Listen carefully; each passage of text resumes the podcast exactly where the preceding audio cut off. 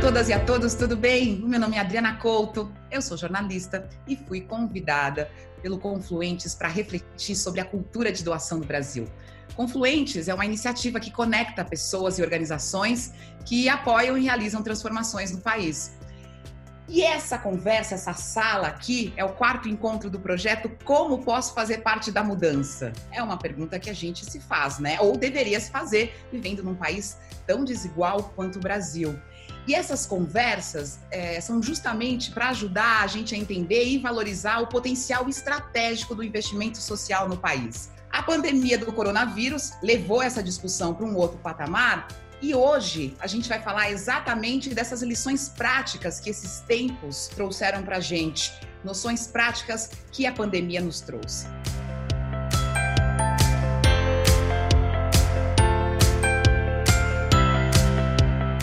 Comigo aqui dois convidados bem especiais, estou muito feliz de falar com eles.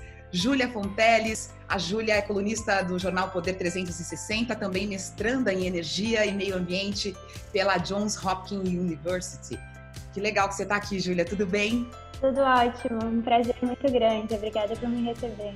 O prazer é todo nosso. E também o Gilson Rodrigues, que é presidente da Associação de Moradores e Comerciantes da Comunidade de Paraisópolis, também fundador, um dos fundadores do G10, grupo de líderes e empreendedores sociais das 10 maiores comunidades favelas brasileiras.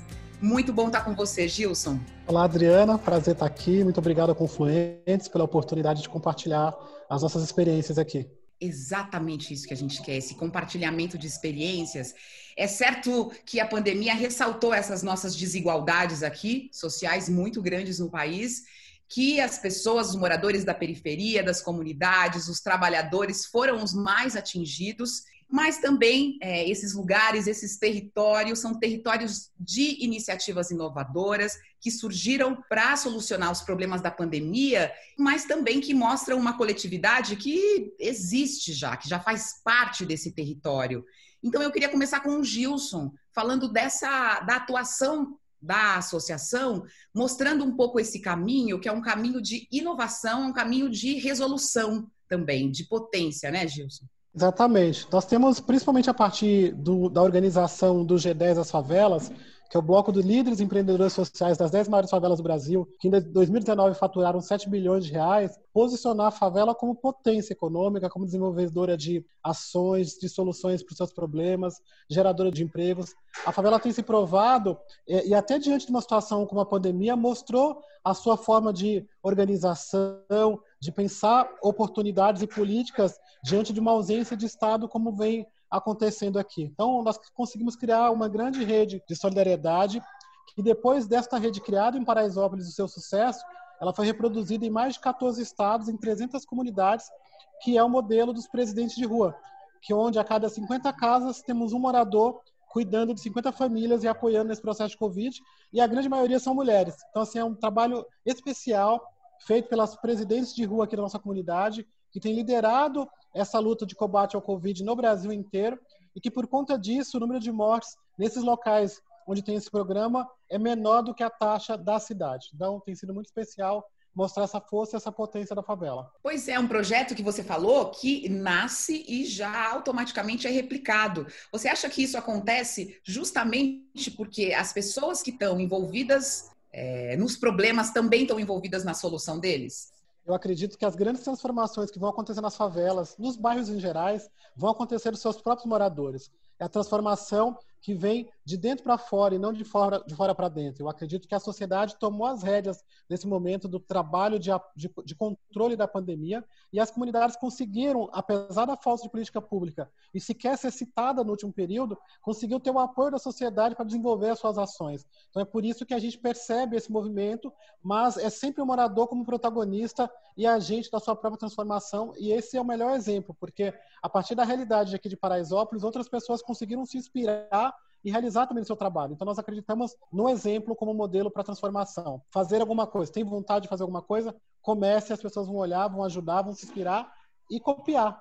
Se para o bem, não tem problema copiar. Nós temos que fazer cada vez mais com que as pessoas possam se inspirar em boas causas e reproduzi-las se necessário. Poxa, eu queria lembrar da citação agora que eu lembrei a partir da sua, da sua reflexão, de que se você está com algum problema, eu queria lembrar quem falou isso. Se você tiver com algum problema, seu carro quebrou na estrada, se você ficar dentro do carro, ali chorando, nada vai acontecer. Se você sai do carro e empurra o carro, talvez as coisas comecem. Alguém te peça, você tem alguma ideia, e você me falando, eu fiquei pensando um pouco nisso. Júlia, pensando nisso que o Gilson está falando para a gente, é, de como se, se organizar, se envolver, faz diferença, e o protagonismo onde as coisas estão acontecendo faz diferença, você vê isso também pensando no meio ambiente, que é uma outra área que durante a pandemia também é, a gente percebeu ali muitas questões importantes que eram deixadas para debaixo do tapete.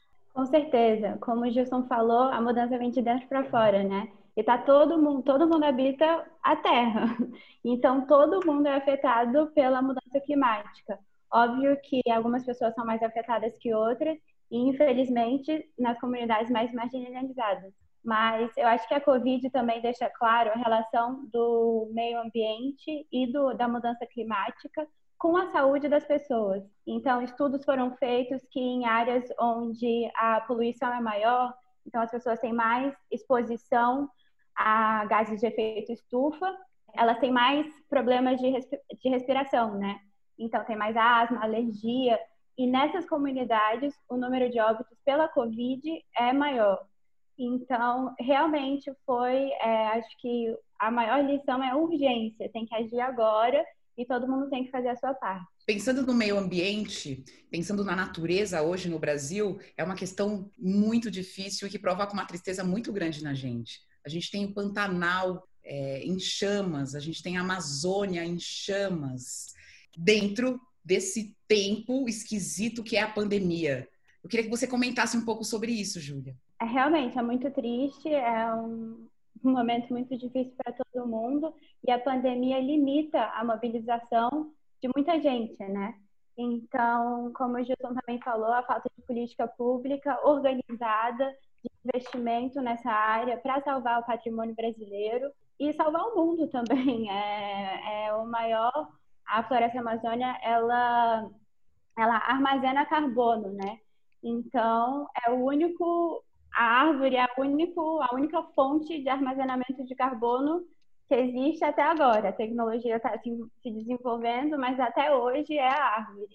Então, realmente é muito triste e é necessário uma ação e uma urgência que deve partir da sociedade civil, mas que deve repercutir no governo também. Uma, uma questão interessante que surgiu dos nossos encontros aqui, e eu acho que é uma reflexão que surge sempre dos nossos encontros, é que essa mobilização da sociedade civil possa gerar debates para a criação de políticas públicas. E isso faz com que tudo ganhe um alcance um pouco maior, né? Exatamente. Nós precisamos tirar desta situação do Covid ações concretas do governo porque a sociedade civil tem ajudado, tem apoiado, se mobilizado as empresas, as pessoas, as instituições, tem feito sua parte, graças a Deus, porque senão estaríamos numa situação muito mais complicada, porque cada cidade parece que é um Brasil diferente, cada estado está fazendo uma coisa, ninguém se entende. Aqui foi por isso que nós montamos a cada 50 casas ter um presidente de rua, porque na ausência de alguém que lidere, aqui nós temos 50, nós temos é, a cada 50 uma pessoa liderando. Então tem sido bastante importante. Mas o grande promotor de políticas públicas é o governo. E é inadmissível que até agora não se tenha criado políticas públicas efetivas, por exemplo, pra, pra, com relação às favelas. São 14 milhões de brasileiros vivendo em favelas nesse país que não tem uma política pública específica, que está tendo problema de falta d'água, está vivendo em cima do córrego, que uh, o SAMU, o serviço de SAMU não chega porque você mora no endereço de favela. Então é um absurdo tudo isso continuar e as pessoas falarem de um novo normal como se fosse normal. A verdade é que estamos voltando para um novo normal, numa situação de anormalidade agravada. Esta é a realidade, porque nós estamos numa situação ainda pior. E precisamos acreditar que o Brasil vai ser mais solidário, vai ser mais humano, que não vai viver essa história do Alphaville e do Alfavela, onde alguns podem ter acesso ao home office, usar máscara e álcool gel e tudo o que precisa para estar saúde, e um outro grupo em que está fazem parte dos trabalhadores essenciais, que estão lotando os ônibus e metrô, que estão tendo problema de falta d'água e que está passando fome, porque agora está desempregado. Então, eu, nós, nós temos que mudar essa realidade. A forma de mudar é com políticas públicas efetivas, uma comunicação muito clara e que apoie as pessoas. O que, que vai acontecer agora? Somado a essa crise sanitária, vem uma crise econômica muito grave. E as pessoas falam de novo normal, quando ainda tem é, mil pessoas morrendo por dia. Então, não podemos é, considerar isso como uma coisa normal. Precisamos cobrar dos governos, dos prefeitos, dos governadores e do presidente ações concretas que mudem essa realidade para a gente não viver de crise todo, todo, em todo momento. Então, temos que pressionar mais, fazer com que as coisas aconteçam agora, enquanto está quente e a sociedade está mobilizada. Porque deixar para depois é dizer, é, é, aceitar a justificativa de que tem uma crise acontecendo e que não dá possível fazer no momento. Então, temos que mudar e agir agora. Houve uma, uma grande mobilização, está havendo uma grande mobilização por causa da pandemia e muita gente que está envolvida agora não estava envolvido antes nessa numa doação ou num trabalho. A gente pode estar tá mais envolvido com isso, é, Júlia? A gente pode, Júlia, estar tá mais envolvido com isso? A gente pode é, querer transformar, fazer e acontecer, estando dentro das comunidades, fora delas, fazer esse alcance? Sim, com certeza. A gente sempre pode mais, né? E acho que Paraisópolis é um, um exemplo muito, muito importante, muito muito eficaz de solidariedade e resiliência. E essas são as duas palavras que se usam muito nos estudos da mudança climática. Resiliência, tem que ser resiliente, tem que investir para aguentar o tranco, o tranco que o mundo vai, vai nos dar, entendeu? Então, com certeza a gente pode fazer mais e, ao meu ver, eu acho que quanto mais específica a causa, é, mais retorno terá. Então, eu, obviamente, sou muito envolvida na causa climática. Então, se eu doar para a causa climática, eu vou ter muito mais incentivo para continuar doando. Então, essas, essas causas direcionadas, essa doação direcionada é importante. E uma coisa que eu não escuto muito no Brasil, é mais, é mais para o além, assim, a doação e vai, e vai chegar em algum lugar. Mas eu acho que a causa direcionada te envolve mais e faz você fazer mais. Então é super importante. Eu acho, Julia e Adriana, que houve nesse momento no Brasil um despertar. As pessoas entenderam como elas podem ser poderosas nesse processo de transformação e de ajuda humanitária. Eu acho que nós estamos tendo vários momentos no Brasil e no mundo, né? Nós tivemos agora a, a, as, as, manifestações do movimento negro nos Estados Unidos. Nós estamos vendo o mundo inteiro se mobilizar, tentando ajudar o Brasil com relação a essas queimadas, a situação do Covid. Eu acho que houve um despertar e nós temos que é, é, ir para além da causa ou do fato pontual. Isso precisa ser contínuo, essa luta precisa ser contínua para que a gente não tenha que viver sempre aquele momento da causa. Nós temos que fazer essa ação para a mudança de fato e não quando acontece um incêndio, quando acontece um desastre, quando acontece alguma coisa que as pessoas se, se mobilizam. Então eu acredito nesse processo de transformação, despertar deste novo Brasil e deste novo mundo e eu tenho sido otimista para o futuro, mas um otimista que trabalha, um otimista que faz a sua parte, que dá o exemplo. Então nós temos que despertar mais pessoas para além da rede social, para além do que escreve ou, ou, ou, ou dos vídeos, ou mais para a prática, sabe? Fazer um processo de transformação prático diário a partir do exemplo, para que, à medida em que você fizer sua parte, inspirar outras pessoas a também fazer, colocar a mão na massa. Eu acredito muito nisso. Vocês recebem muitas doações. Qual é o volume de doações? É, vocês trabalham com que volume de doações aí? Olha, nós tivemos no, no, logo no início do processo de organização, nós estamos há quase 200 dias que iniciamos a operação. É, 200 dias vai ocorrer em 5 de outubro. E nós tivemos durante o mês de abril e maio uma grande participação da sociedade. Você tem uma ideia, mais de 8 mil pessoas ajudaram o conjunto das 12 iniciativas que o G10 organizou. E foi um fenômeno diferente, porque foram mais pessoas. Nós tivemos por volta de 15 empresas ajudando, mas a população em geral ajudou bastante. Então, isso é uma coisa importante. Mas o que aconteceu? À medida em que se fala de um novo normal, as pessoas pararam de ajudar. Então, se eu tinha em abril e maio é, 8 mil pessoas ajudando, este mês de setembro eu tive seis pessoas. Então, para eu manter estas ações, está mais difícil. Então, eu continuo tendo ambulância, eu continuo distribuindo 5 mil marmitas por dia, eu continuo mantendo os brigadistas, quer dizer, toda a estrutura ela está funcionando e ela custa caro para manter. Mas eu não consigo manter porque existe um novo normal. As pessoas estão passando a falar do Covid no passado como se o Covid já tivesse ido embora, ah, quando tinha o Covid. Então, isso é muito preocupante, né? A situação das favelas, elas estão mais agravadas. Então, nós temos feito um trabalho agora para criar um processo em que nós estamos falando de uma vida nova, de uma construção de uma nova Paraisópolis, porque é tudo que nós queremos nesse momento, uma vida nova. Mas, mas para isso, uma nova Paraisópolis, uma favela que se transforma no bairro e que não tem que viver de tragédias, nem de carências, nem que sendo vista como marginal, mas como agente da sua própria transformação e que precisa de ajuda. Nós precisamos de ajuda neste momento, é, onde, é quando mais precisamos. Claro, tem que ser algo é, é, constante. Julia, como você acha que a gente pode mudar essa cultura de doação a, no, no Brasil, essa visão da filantropia? Para onde a gente tem que olhar é, nesse momento para que a gente consiga fazer transformações mesmo? Então, eu sou economista também, eu fiz graduação em economia, então eu acho que incentivo fiscal é o melhor jeito, o jeito mais eficaz tanto para a pessoa jurídica como para a pessoa física. Então, se você então, é, os estudos mostram que será feita mais. Mas além disso, é, eu acho que é o que o Gilson falou, se conectar com o que você acredita e querer essa querer dar para o outro.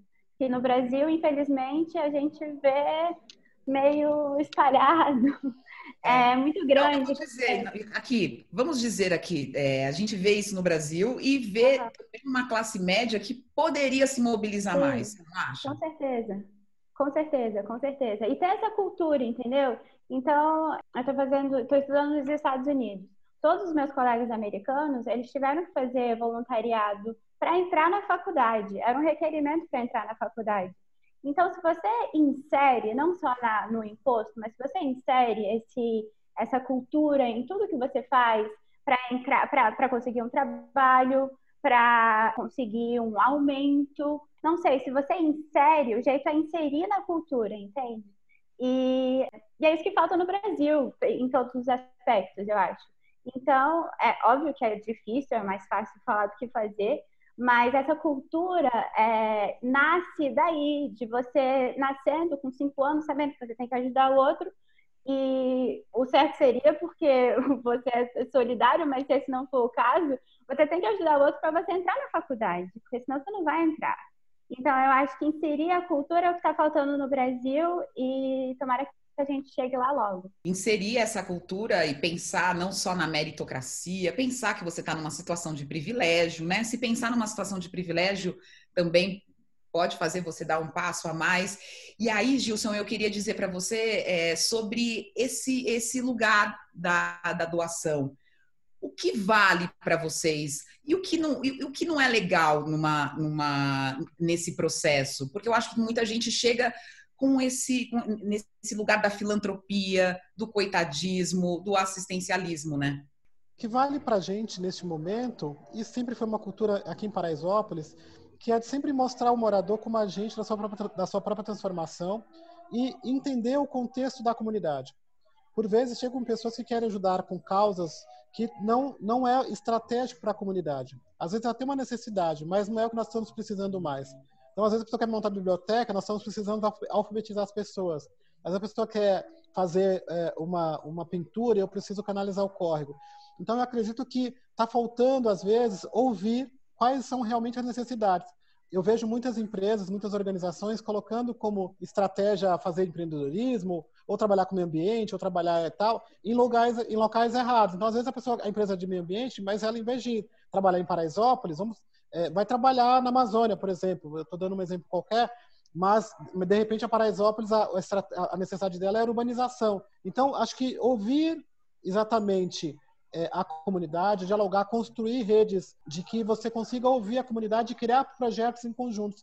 A gente percebe muitas vezes coisas que são impostas para a comunidade, mas que não é necessidade. Quando a comunidade quer falar, quer ouvir, quer participar, por muitas vezes, muitas organizações que já estão estruturadas acham que a comunidade não tem condições de tomar determinadas decisões, ou acha que não é importante, ou tira da cabeça deles que aquilo é importante para o país, mas que a comunidade não consegue enxergar ainda que isso é importante. Então, é um pouco ignorância de alguma forma. A comunidade tem se organizado, ela sabe onde quer chegar, tem buscado os seus caminhos para se transformar, e à medida em que a gente tem mudado também as condições de realidade do Brasil, começam a ter na comunidade pessoas com mais condições financeiras, com mais condições de estudo, que têm capacidade efetivamente para fazer os processos de mudança. Então, eu acredito muito que falta essa conexão e que falta um processo de mudança de comportamento. Assim como a gente percebe esse mudança, tem que ter uma, um processo de mudança de comportamento para a doação, da cultura de doação, tem que também ter um processo de mudança de comportamento para as ações que vão ser realizadas a partir dessas instituições. Então, efetivamente, é ser parceiro. A gente está cansado de ser os, é, os beneficiários, não participar.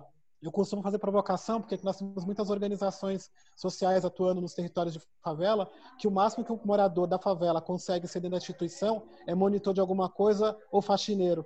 Então, esse processo tem que mudar. Nós precisamos participar do processo de decisão. Nós queremos liderar os processos. Então, por vezes, a gente é impedido desse, de, dessa participação. Então, é, nós não queremos mais atravessadores, nós queremos interagir, nós queremos ser agente de mudança, não queremos ser vistos como marginal ou como carentes, nós queremos ser vistos como potência que quer se transformar. Acho que é uma mudança de paradigma que temos que que provocar, porque a realidade hoje é que sem política pública efetiva, a favela mostrou-se potente na organização dos presidentes, nas ações é, corretas, criando as casas de acolhimento. O que mais precisa para as pessoas entenderem que daqui podem sair soluções? Vamos encerrar sim, porque eu quero encerrar com essa reflexão. Acabou, Gilson. Está tudo escrito e desenhado, gente. Como eu posso ajudar? É isso. Se integrando, ouvindo, recebendo, conectando. Foi um prazer falar com vocês. Prazer, Adriana. Obrigado, Júlia. É, estamos à disposição, queremos construir um novo Brasil e só vamos construir isso unindo cada vez mais as pessoas para o processo de mudança.